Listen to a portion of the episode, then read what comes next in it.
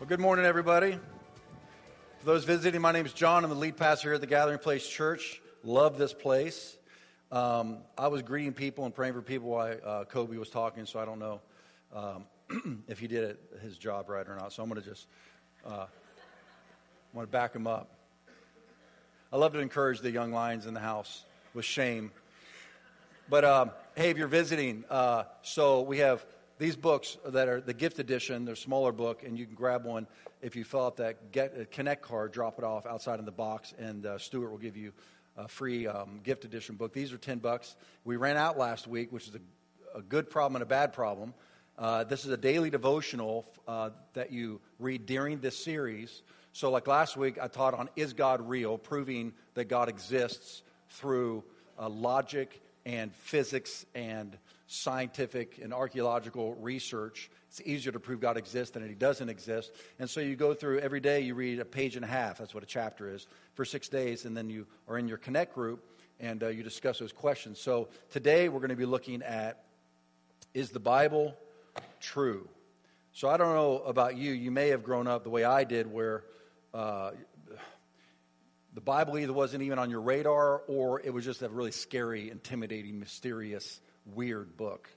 I remember when I was, uh, you know, a, a, about 14 years old, I was living with my grandma and grandpa and my dad because my dad had gone bankrupt. All the other kids were gone. I was the youngest of six. So my dad and I, when he was 40 and I was 14 or something, we moved into my grandma and grandpa's house.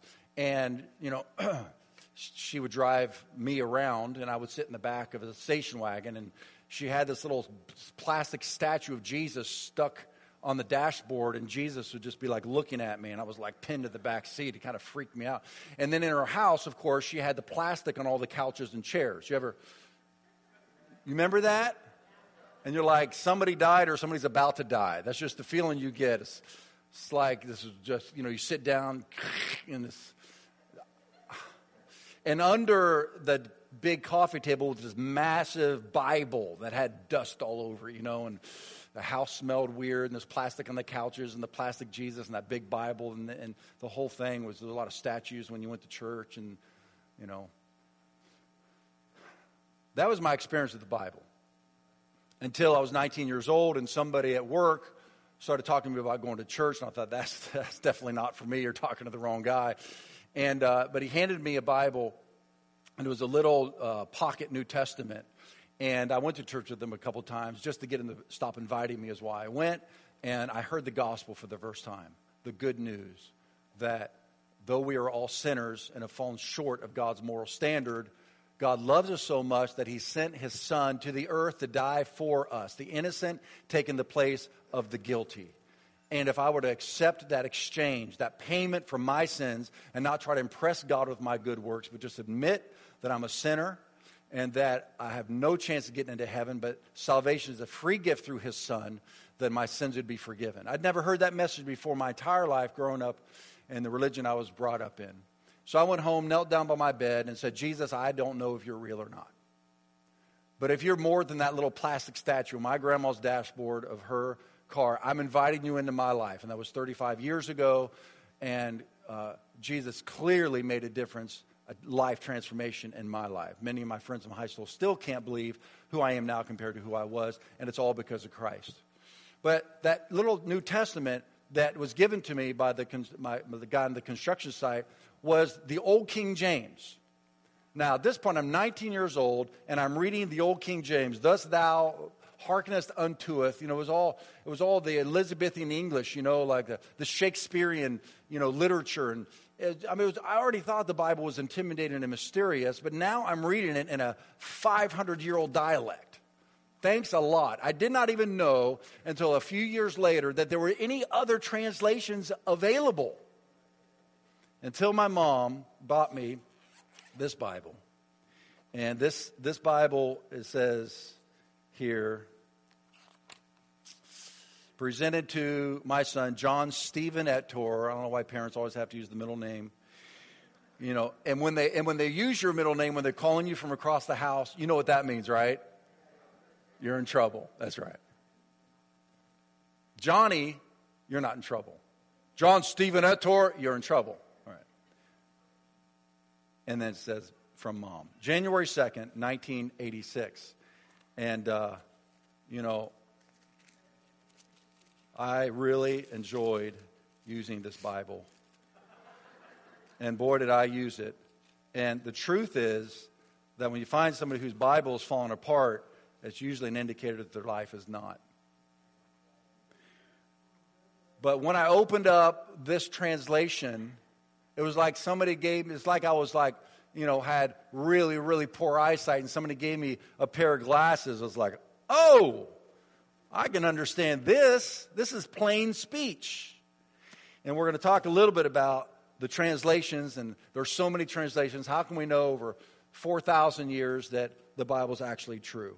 So today, what I want us to do is I want to answer some of these questions that you may have, or some of your friends may have, and, and give you some intelligent answers to really good questions. Today, it's about the Bible. Next week, we're going to talk about is, is uh, there really only one way to heaven. How about all the other religions? Uh, the next week, we're going to talk about if God is good, why does he allow suffering? We're going to talk about what happens after you die. These are six questions that are the most asked questions about God. The seventh week, we're going to have a panel up here, and we are going to simply do a free-for-all Q&A, live Q&A. And so you want to bring your friends, especially those who are, are curious about Christianity, the Bible, God, and uh, lead people to Christ through answering questions. So here's some questions that you might have. What about the Bible? Is it true? Who wrote it? And when was it written? Is it reliable? Is it historically accurate? Or is there just a bunch of voodoo, voodoo in it? Like the guy who handed me the Bible actually said to me, there's magic in these pages. Well, at that time, I didn't know that God con, you know, condemns magic, but I know what he meant. There's power within the pages of the book. Now, after 30 some years of spending night and day in this book, is the primary way God speaks to us. And it's alive, it is powerful. It, it literally is, I believe, the Word of God, and the Holy Spirit literally uses it to speak to your heart and give you wisdom and direction, strength. But there's been a lot of misinformation that's crept into our culture and uh, onto the internet about the Bible, and I want to do as much as I can to clear some of this up today.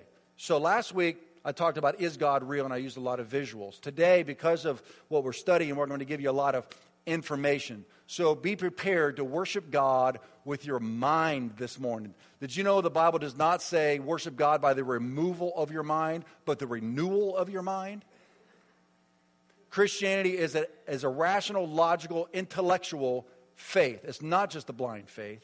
And so today we're going to jump in to studying is the Bible true? So, first of all, the Bible is flawless. Now, you have uh, notes in your bulletin if you want. If you need a pen, you can raise your hand, and the ushers will bring you a pen so you can take notes. I got a little half sheet in there for you. The Bible is flawless. The Bible makes this claim about itself. Look what Proverbs 30, verse 5 and 6 says. Will you read this out loud with me?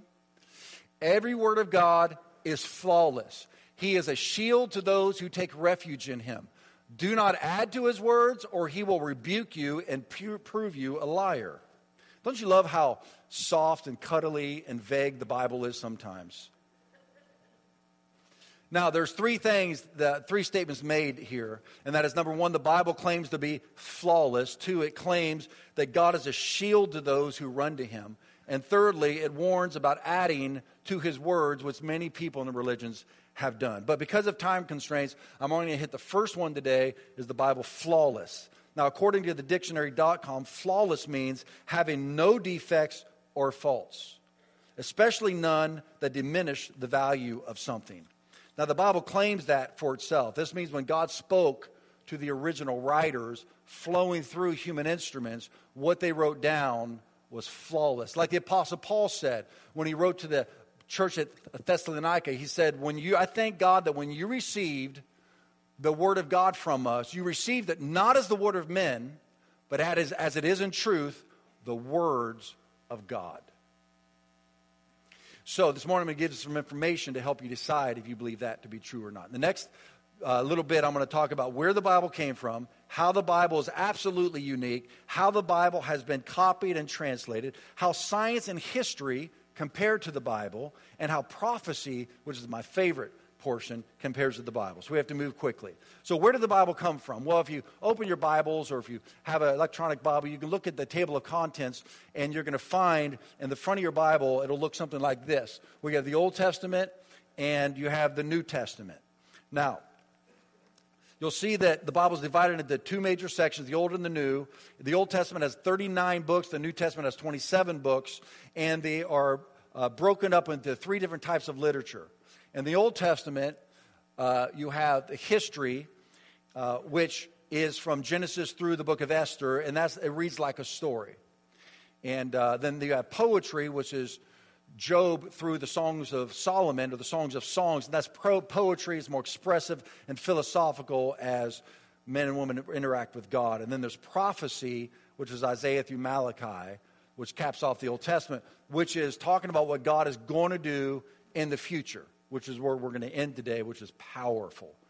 And then you have the New Testament, which also has history, which reads like a story, which is from Matthew through the book of Acts. Matthew, Mark, Luke, John, and then the book of Acts reads like history. And then you have the letters, which was written by Paul and others, which were the letters written to new believers and new churches that were just planted and just growing about how to walk out the Christian life. And then you have prophecy, which is the last book in the Bible, which was the Apostle John, who they tried to kill, but they, he wouldn't die. They tried to boil him in oil, but he wouldn't boil. What do you do with a guy like that? So they throw him on the island of Patmos, which is a penal colony, and Jesus, the resurrected Christ, appears to John.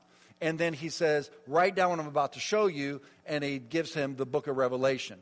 Then John ends up coming off the island of Patmos, and he lived in Ephesus, where he wrote the Gospel of John, 1st, 2nd, and 3rd John. And so, let's look at who wrote the Old Testament first and when it was written. So, the first book was written by uh, uh, historians believe Job wrote the book in 1900 BC. Now, that means there's a 2,000 plus year span uh, where the Bible is written from 1900 BC to 70 to 90 AD, which means after Christ was uh, born. Moses wrote the first five books of the Bible, which is called the Pentateuch, 1400 BC. Now, there's some debate about whether he wrote uh, the first five books of the Bible, but I believe the evidence makes it very clear that he did.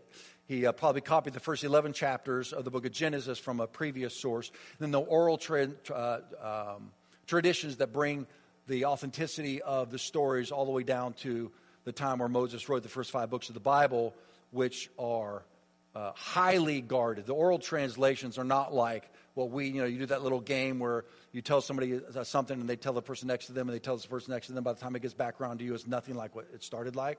That is not the oral tra- tradition. That's not, not what it's like when you pass it down from generation to generation through the Hebrew nation and the Hebrew culture, as you'll see the, how, artic, how articulate and how specific and how careful they were in translating the Word of God.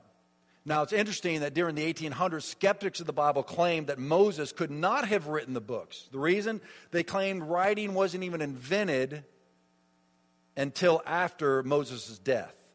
Now, this created quite an embarrassment for those who claim that the, uh, the Bible's true but more of an embarrassment in 1901, 1901 for the critics when Jacques de Morgan and John Vincent Scheele excavated the ancient city of Susa.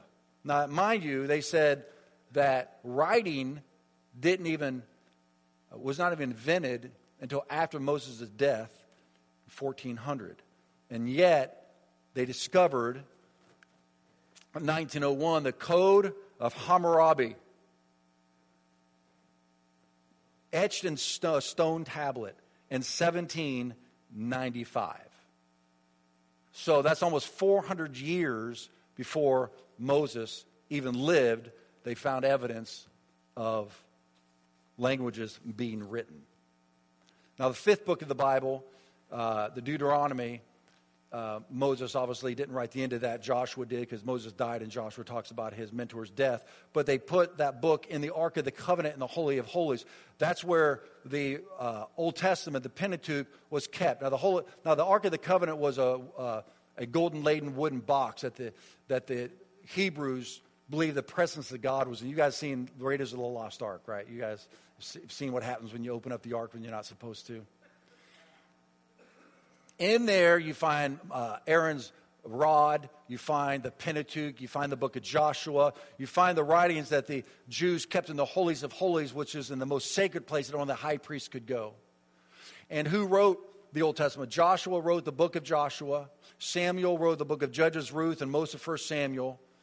Um, and then Samuel, who was the first, the last judge and the first of the prophets, had a school of the prophets, and they wrote down the history of Israel. The authors were Nathan and Gad and Ahijah and Iddo and Jehu and Isaiah and other historical books. Jeremiah wrote the books of Kings, Lamentations, and Jeremiah. Ezra wrote the book of Chronicles, and he co-authored Nehemiah.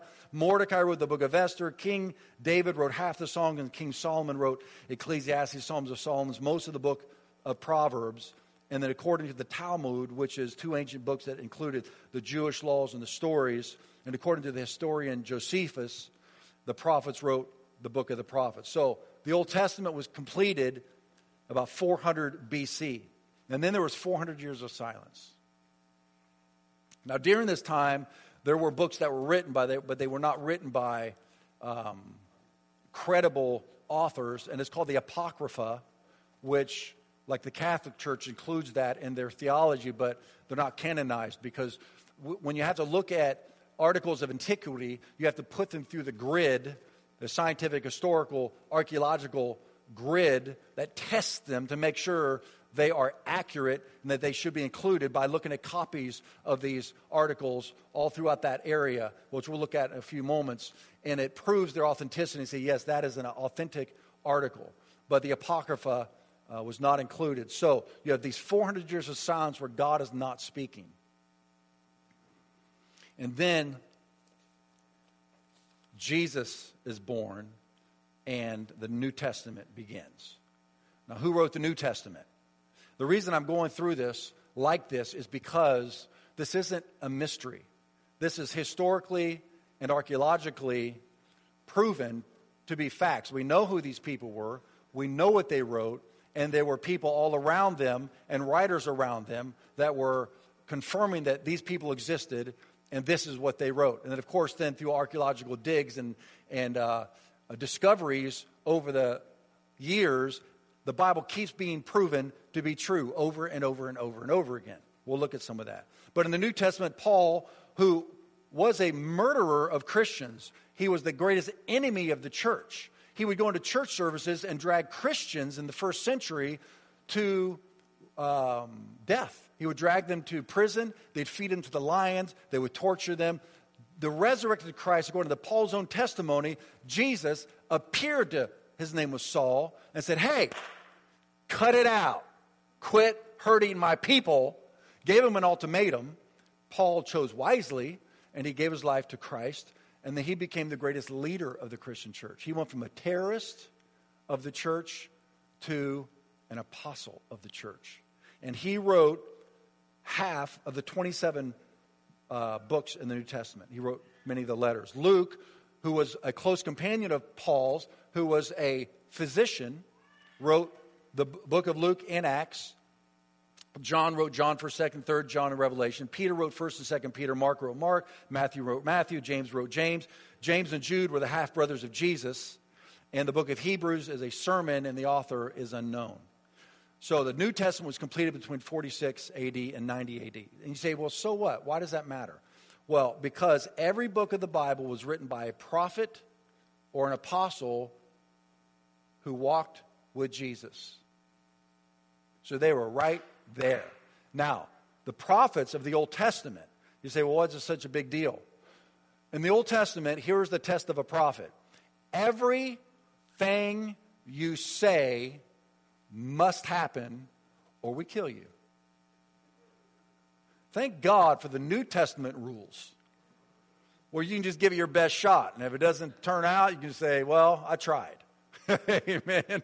I could explain that in First, First Corinthians chapters 12, 13, and 14, but I'm not teaching on that today. But everybody gets to prophesy now.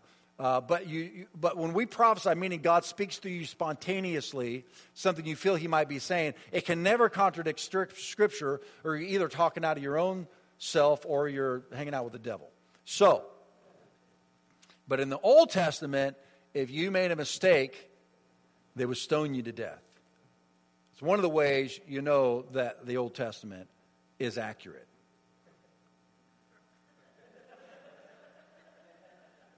And in the New Testament, it very clearly says in uh, 2 Timothy 3.16 that God breathed upon the authors as they wrote. And the Bible says every word in the New Testament is God breathed.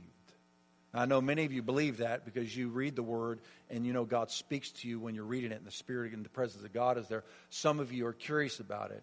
And I'm telling you, the best way to find out if what I'm talking about today is true is to read the Bible for yourself. And what you're going to find is it reads you. God knows you, He created you. He knows your name. He knows when you were born. He knows when you're going to die. He knows how He hardwired you. He gave you your passions and your gifts. He loves you. You're His child, and He wants to have a relationship with you. And this is the primary way you get to know God and hear His voice, is this living book right here. So, how is the Bible absolutely unique from every other book on the planet? I'm going to go through this quickly, okay? You guys with me today? A lot of information, but I'm, I'm trying to get you to use your brains because Christianity is not a blind faith. It's not just, ooh, I feel this warm feeling inside. There is logical, rational, scientific, archaeological evidences to this book right here, so you don't have to be intimidated by mockers or by people who are, who are genuinely seeking and asking you really good questions that really should have really good answers. And so that's what we're doing today is we're using our minds. Remember, not the removal of our minds, but the renewal of our minds. How is the Bible absolutely unique? One, in its composition. It was written over 1,600 years, from 1900 BC to AD 90, by more than 40 authors with different backgrounds and three different languages from three continents. You say, yeah, that proves that it probably isn't accurate. Watch this. Yet with continuity and agreement from cover to cover. That's one of the evidences of its authenticity. Is its con- congruity all the way over those thousands of years by multiple different authors. It has internal consistency and a theme that is nothing short of amazing. In its teachings, its history, and its theology, it is consistent. There's an author named Derek Prince. He was noted as the most read man, meaning he has read more than any human being alive. Derek Prince, you can look him up. But he had never read the Bible because he thought it was a book for simple folk. But one day he was in a rush to go to a, uh, get on a plane, and he, he was in a hotel room, and there was a Bible there, and he thought uh, he didn't have a Bible to read. He didn't have a book to read with him, so he grabbed it and he began reading the Bible. He started in the Old Testament, and as he was reading it, this is his testimony. He said, I've read more than any person alive, and I know the way man thinks. I know the mind of human beings and the way they think. This was not written from the mind of a human being. He got to the New Testament and just gave his life to Christ. Secondly, how is the Bible unique? In its circulation. It is the single most published book in the history of the world. Billions have been printed. How would you like to have that record as an author? I've sold billions. And tens of millions continue to be sold and circulated every year. It's, the, it's been the top bestseller for hundreds of years. How about that? That'd be pretty cool to write a book and it's the top seller. Not for a month, not for two months, not for a year, but for hundreds of years, your book is the bestseller. Obviously, the world knows its value. And its translation is the single most widely translated book in the world, translated to over a thousand languages, and there are teams of full time uh, people who are still translating the book today in more languages. It also, in its durability, it has survived bans, burnings, ridicule, criticism for centuries, and yet it lives on. People have risked their lives to distribute Bibles where they've been banned. You know, I was reading this book one time, um, uh, From Prison to Praise, from Terry Law. Remember Terry Law, hon? He's been around forever. Terry Law, you guys know Terry Law. And uh, so I'm reading this book, and he's going behind the Iron Curtain before the wall fell in Russia. Communism was still alive, and I wouldn't say well, alive and dastardly. And so I'm reading this book, and all of a sudden says, and Gary Cass who was on my team, when we stopped at Checkpoint Charlie, now note that Gary Cass was my friend. And we were on staff together at a church here in East County in San Diego. And Andrea and Reed, you guys were there. You know Gary. And, uh, and it says that we got the Checkpoint Charlie, and all the soldiers start making us unload our bus. And they start going through all of our luggage. And what, they, what, what, what you need to know is that they had printing plates inside the monitors of the speaker because they came into Russia as a, as a music group. And they would go into bars and different places and they would play their music and then they'd preach the gospel. And they were bringing in printing plates so they could print Bibles in the underground church in Russia. And the plates were in the speakers. And when the soldier got a screwdriver and started taking the screws off, one screw, two screw. Now you understand Checkpoint Charlie during the communist regime means you're not going to go play music. You're going to go bust rocks in Siberia. And that's real. And see, third screw, and he said, when he was about to go to the fourth screw, he said, Gary Cass was over in the bushes vomiting. And then somebody called the soldier, got his attention, and so the soldier stopped opening the speakers. And they got through checkpoint Charlie. But the next day when I saw Gary, I walked into his office and said, Hey, So, how was Checkpoint Charlie? He's like, oh man, I can't believe he. The only thing he wrote about me in his book was the fact that I was vomiting in the bushes. I can't believe he did that. Risking his life to get the Bible into the hands. Now, I wonder why certain governments don't want the Bible in people's hands. They know how powerful it is in transforming people's lives. And its effect on people, this is how it's unique. People just never get through with the Bible. You see people reading Bible or books all the time. You go to Starbucks, I see people reading books all the time. You get done with a book, you put it on your shelf, you give it to a friend, you get a new book that's going to entertain you, it's an escape, or it's going to teach you something new. The Bible People never get done with it. I remember when I was a businessman here in San Diego, I had that little New Testament and, I, and put it in my pocket, and I would lean up against the wall outside of my store waiting for customers to come, and I, I would read this little New Testament. And I read it and read it and read it and read it. And there's this big Greek uh, cafe owner right next door to me, and we would talk, you know, sometimes. He'd come out, nobody's in his restaurant. He would talk to me like this. He wouldn't talk like this. This is an Italian accent because I was raised Italian. So every time I try to do an accent, it comes out Italian. This guy was Greek. And he says to me one day, Aren't you done with that book yet? Five, five years later. I mean, we're talking for five years and I'm out there reading. Aren't you done with that book yet, right? It was tongue in cheek, but no, you're never done with the book because it is the voice of God. And people have three, four, five, six different books one for the car, one for your home, one for your office, different translations. You just never get through with it. What other book is like that? It also alters their worldview. It changes their relating patterns. This book changes our values and ethics. It changes our vocabulary and it changes our view of eternity. In fact, did you know that scientists have now proven that you have physical grooves in your brain from thought patterns from the time you were a child, which is why it's very difficult to change behavior because we think and believe the same thing after it's been ingrained in us in the way you've been taught. And so that's why the Bible says, be renewed by, renew your mind, be transformed, be changed by the renewal of your mind. Meaning, when you read the Bible, God's words, God's viewpoint, God's values, God's natures, God's character now, you're feeding, you're memorizing scripture, reading, and all of a sudden it's not getting rid of the old grooves because those are permanent. They're, they're creating new grooves, actual grooves in your brain, so you're thinking like your Father in heaven. And that's where our value system comes from, which is why if you're not in the Bible, there's no way you're not going to think like the world and believe worldly philosophies. You can't think kingdom culture if you're not saturating your mind with the, with the Word of God. And people say, well, you're just brainwashed. And I said, praise God, yes, thank you very much.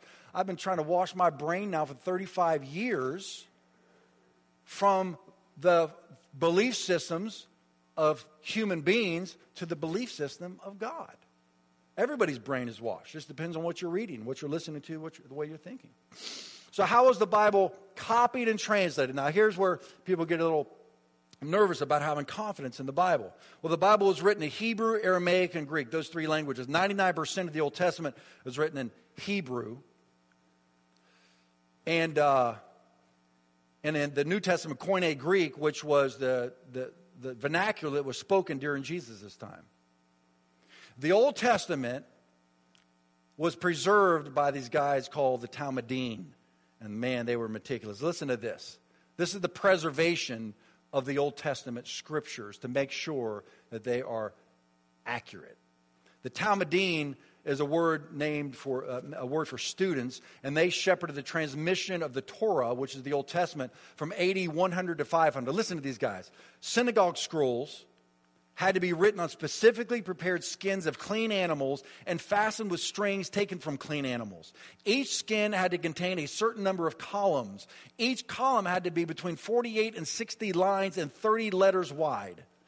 The spacing between consonant sections and books was precise, measured by hairs or threads. The ink had to be a black and prepared with specific recipe. The transcriber could not deviate from the original in any manner. No words could be written from memory. The person making the copy had to wash his whole body before beginning and had to be in full Jewish dress. The scribe had to reverently wipe his pen each time he wrote the word God or Elohim and wash his body, his whole body, before writing God's covenant name, Yahweh. Clearly, the scribes were meticulous to preserve the original text accuracy. Then you got the Masoretes, who were even more meticulous. They oversaw the translation of the Torah from AD 500 to 900. They're making me thirsty just reading about them. These guys numbered the verses and the words and the letters of each book and calculated the midpoint of each one. When a scroll was complete, independent sources counted the number of words and syllables forward and backwards, and then from the middle of the text in each direction to make sure the exact number had been preserved. They don't tell you this in university Bible, just letting you know. Proofreading and the revision had to be done within 30 days of a completed manuscript. Up to two mistakes on a page could be corrected. Three mistakes on a page condemned the entire manuscript. These scribes treated the text so reverently, the older copies were destroyed to keep them from being misread. Prior to 1947, now catch this, prior to 1947, the oldest Hebrew manuscript was from the 9th century. Then the discovery of the Dead Sea Scrolls. You guys ever heard of the Dead Sea Scrolls? Enabled us to check the accuracy of our current manuscripts that the oldest copy was from, from the 19th, uh, from the um, 9th century, but the Dead Sea Scrolls were from 100 BC.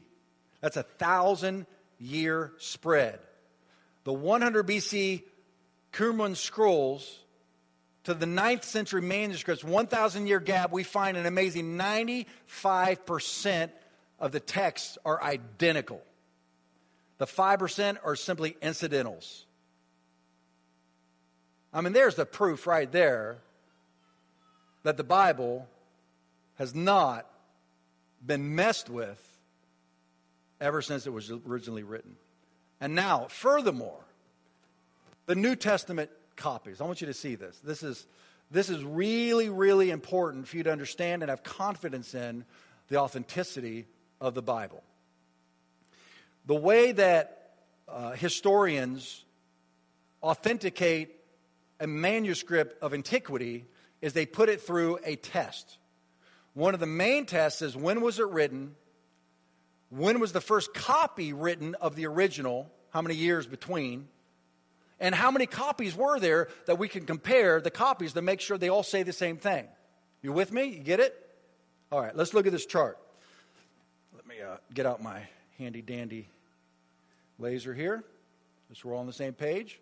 So we see now these are all these are all classic texts that any university, any historian, any author will say these have all been tested and they are authentic and we teach from them. It's where we get our philosophies and our education from, many of these. Caesar's writings. When was it written? Are you guys, you guys out over there? Okay, well, this is the exciting screen over here because I got a laser, but you can look over there. Okay, Caesar was written 100 to 44 BC. Earliest copy was in 8900, right? So you got a 1,000 year time span between the time Caesar wrote and the first copy of his writings was 1,000 years. And there were 10 copies made. So you can check 10 copies, but they all say the same thing of the original writing. And everybody says, yes, amen. Therefore, that is an authentic uh, document of antiquity. Plato's writings, 40, 427 to 347 BC. 900 years later was the first copy made. That's a 1,200 year spread. That is, seven copies were made. 8100 to 8100, that's a thousand year spread for Tacitus, 20 copies made. Uh, Thucydides, all right, him too. Thank you, Mark. By the way, Mark is a very intelligent man. He has multiple degrees. And in fact, we play a game when Mark comes to our house. Well, all the kids sit around in the living room on the table, and we play a game called Stump Mark. Stump Mr. Mark, that's what we call it. And they just ask him all sorts of trivial facts from any uh, category of life and see if we can stump him. And it's usually really, really hard. Herodotus, 384, 900 years later is the earliest copy. 1300 year difference between the time it was written and the first copy. Eight copies are available to authenticate. Aristotle, everybody says, oh, well, of course. Well, 450 BC, 900 years first copy. 1400 years between the writings of Aristotle and the first copy. 49 copies available. Homer, his Iliad, 900 BC, uh, is when he wrote. 400 BC is the first copy. That's 500 years and the 643 copies, and that is like the apex of uh, documents of antiquity.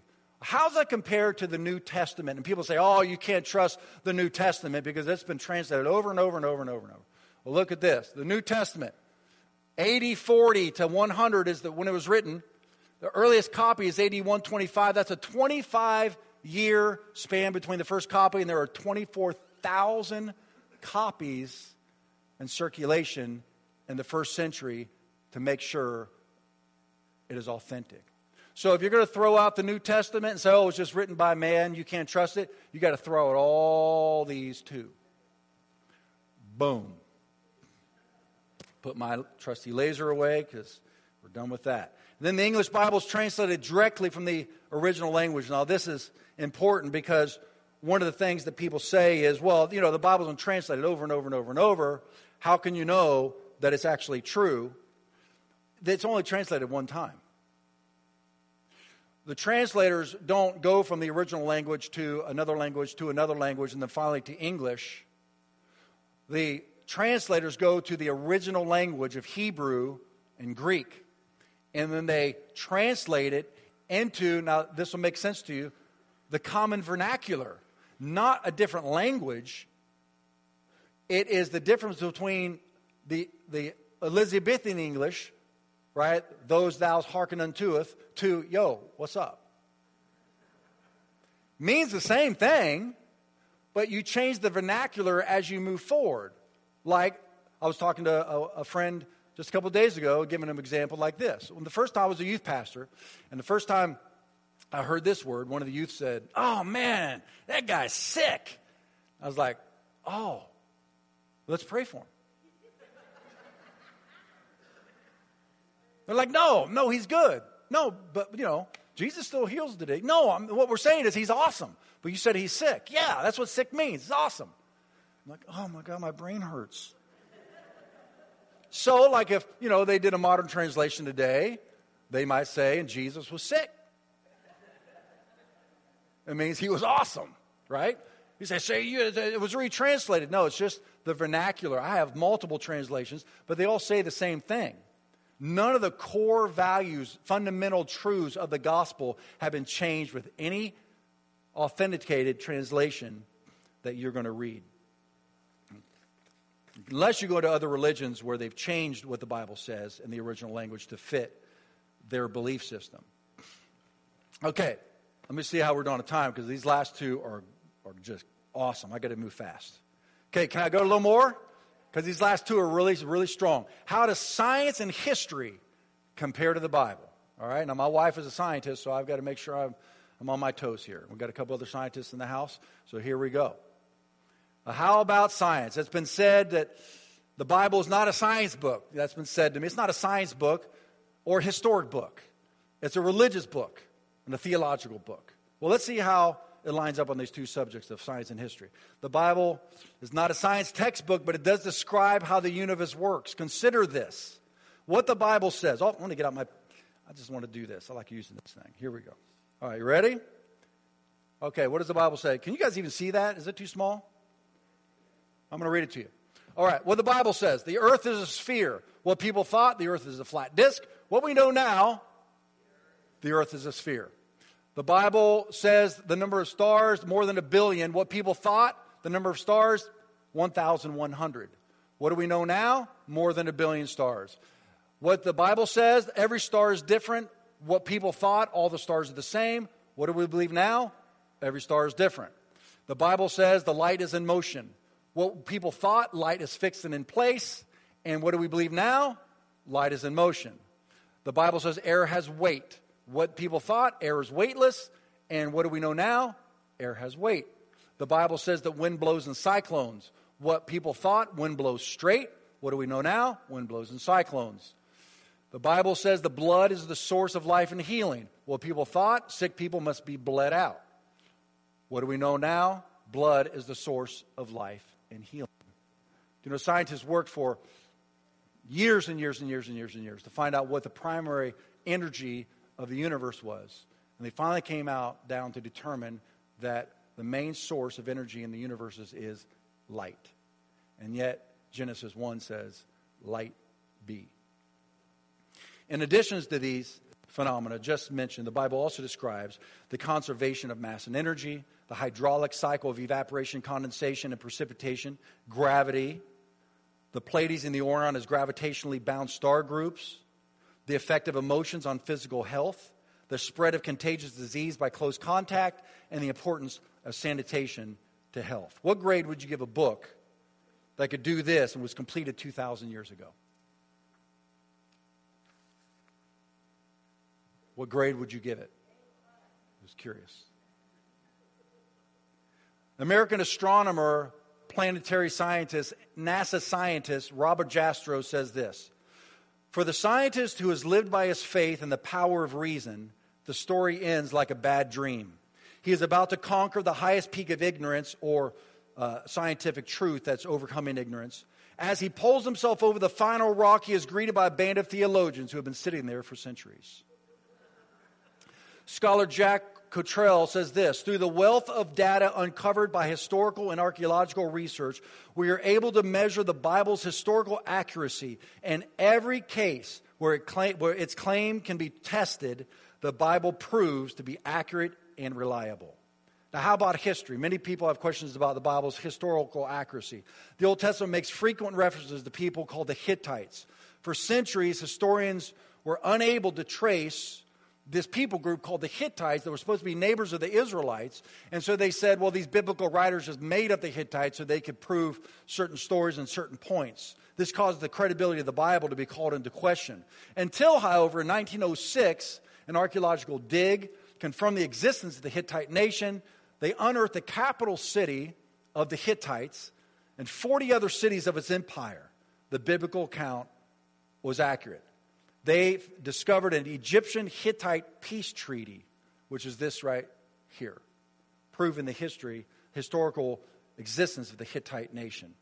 And then in the book of Daniel, some historians will say, well, there's a portion of the book of Daniel where it talks about the name of a particular king, Belshazzar.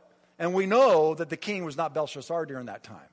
Well, another hist- uh, archaeological dig found three stones, and on them they found the king of Babylon went out to an extended war campaign and put his son in his seat while he was gone. And guess what his name was?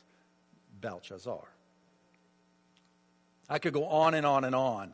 But over the last 100 years in particular, scores of archaeological finds have solved what once seemed to be an unexplainable contradictions between historical accounts and biblical accounts. Archaeological Nelson Glueck says this It may be categorically stated that no archaeological discovery has ever controverted a biblical reference. Now, how prophecy compares to the Bible, this is the last, and this is my favorite. This is one of the most compelling pieces of evidence for truth of the Bible and its uncanny track record. It's fulfilled prophecies. You guys understand what prophecy is? This is going to happen. This is how it's going to happen. This is when it's going to happen. Like a guy named Cyrus, who 300 years before he was born, the prophet Isaiah writes down that a guy named Cyrus is going to be king, and he's going to allow the Jews to rebuild their city. 300 years later, you can read this in the Bible and in world history. 300 years later, there was a guy born named Cyrus who ended up being king. And somebody came and showed him Isaiah's prophecy. Could you imagine seeing your name written in a prophecy when you would be born? And that he was going to let the Jews rebuild their city. So, guess what Cyrus did? Yeah, you better. Prophecies like that are overwhelmingly convincing. But there are several uh, that you can. I'm going to I'm going to hit I'm going to hit this one for time's sake. I think most of you are aware that the Old Testament has made bold and specific predictions about what would happen when the Messiah would come. The Messiah is another word for Savior, who we believe to be Jesus. So in the Old Testament, all those prophets are prophesying about the coming one. The predictions were written down in the Bible between 1400 BC and 400 years before Jesus was even born. And the prophecies are incredibly detailed. It's not like, don't go to the left, don't go to, don't go to the left, don't go to the right, go straight. That's not the kind of prophecies we're talking about. We're talking about very specific prophecies like what city he would be born in, what family he would be born to, what manner of his birth would be, how he would live, how he would die, how he would rise again from the dead.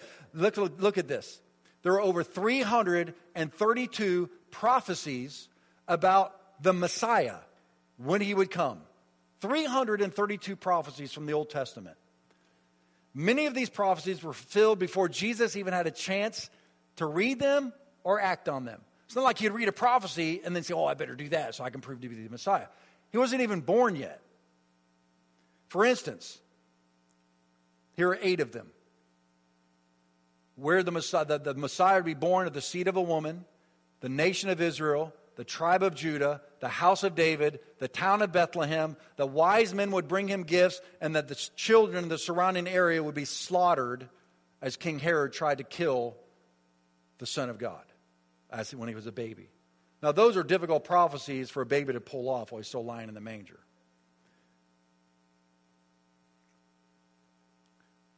So, Peter Stoner, mathematician, used the mathematical science of probability that just eight of these 332 prophecies would come to pass. And here, what he determined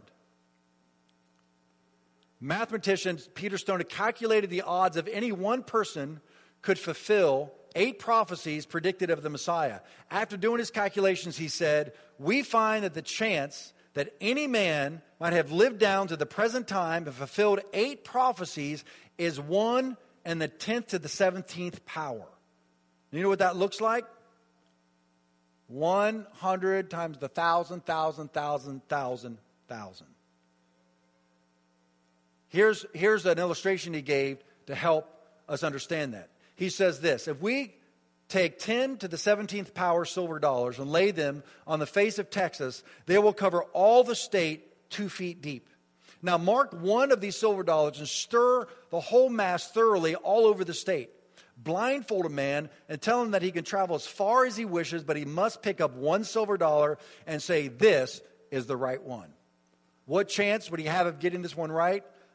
Just about the same chance that the prophets would have had in writing these eight prophecies, eight prophecies, and having them all come to pass in one man.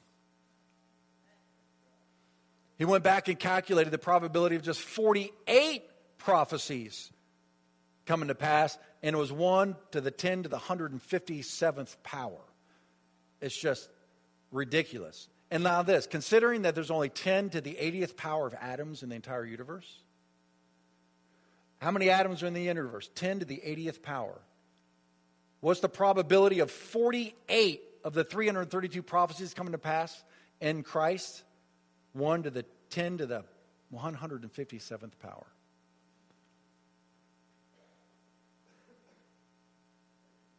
But really, the only way to know if the Bible is true for you is to begin reading it.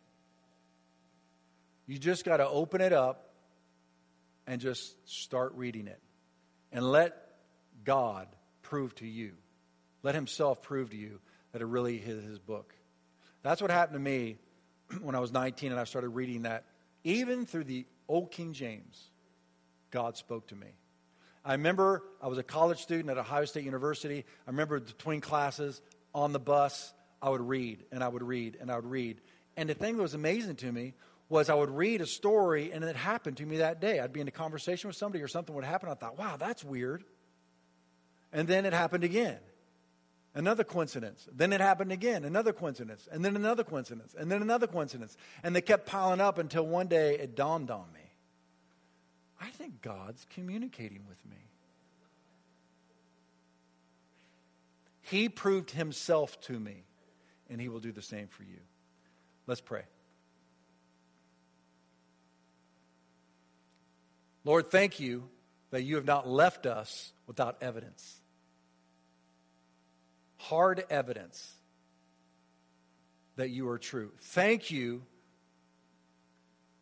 for doing what you knew needed to be done for us to trust the Bible and its preservation Lord, we pray that our eyes would be opened, our hearts would be humbled, we'd become like little children, trusting you, so that we can all experience your goodness in our lives. I pray for every believer here today listening to me online, watching online, or here in this house, that every child of God would pick this book up again and begin to commune with you and relate to you and listen to you speak to their hearts and to their minds your thoughts. I pray for every seeker and even every skeptic of the Bible that they would courageously pick it up and let you prove yourself to them. Just like you did the Derek Prince, because you're God and you can do it. Now, as you're in prayer, if you've never given your life to Jesus, what the Bible says is there's only one way to heaven and that there is no way that you're ever going to get into heaven through your own good works.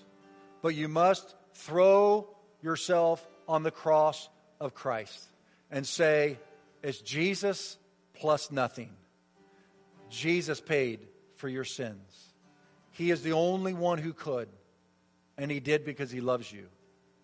And He's asking you to come to Him today and to give your life to Him so your sins can be completely wiped out. And He can breathe the Spirit into your soul, and you can become a child of God today. Will you do that? Will you do that right now? Just close your eyes and pray this prayer with me if that's you. Say, Jesus, I believe the Bible. I believe God sent you to the earth to die for my sins. And I believe you rose from the dead. And I need my sins forgiven. So I ask you now to come into my heart. Forgive me for my sins. And I give you my life. I call you my Savior. From this day forward, in Jesus' name. And everybody said, Amen. Now, if you prayed that prayer for the first time today, in your bulletin, there's a guest card. You can fill it out and check. Became a Christian today. You could also write, I rededicated my life today. You could also write, I have some questions still I'd like to have answered. And you can contact us. You can contact me, John at gatheringplacechurch.org, um, or go to a Connect group and ask questions. It's a great place. If you haven't gotten your book, God Questions book, please get that. Go to a Connect group this week Uh, the middle school are going through the same thing. The high schoolers are in there going through the same thing. The adults are going through the same thing. We're getting equipped to be able to help people come to Christ by answering good questions with good answers. Amen. Prayer teams, please come down. God bless you. If you need prayer, come down. Otherwise, I'll see you at a Connect group or see you next Sunday. Lord of all creation. Oh, what a earth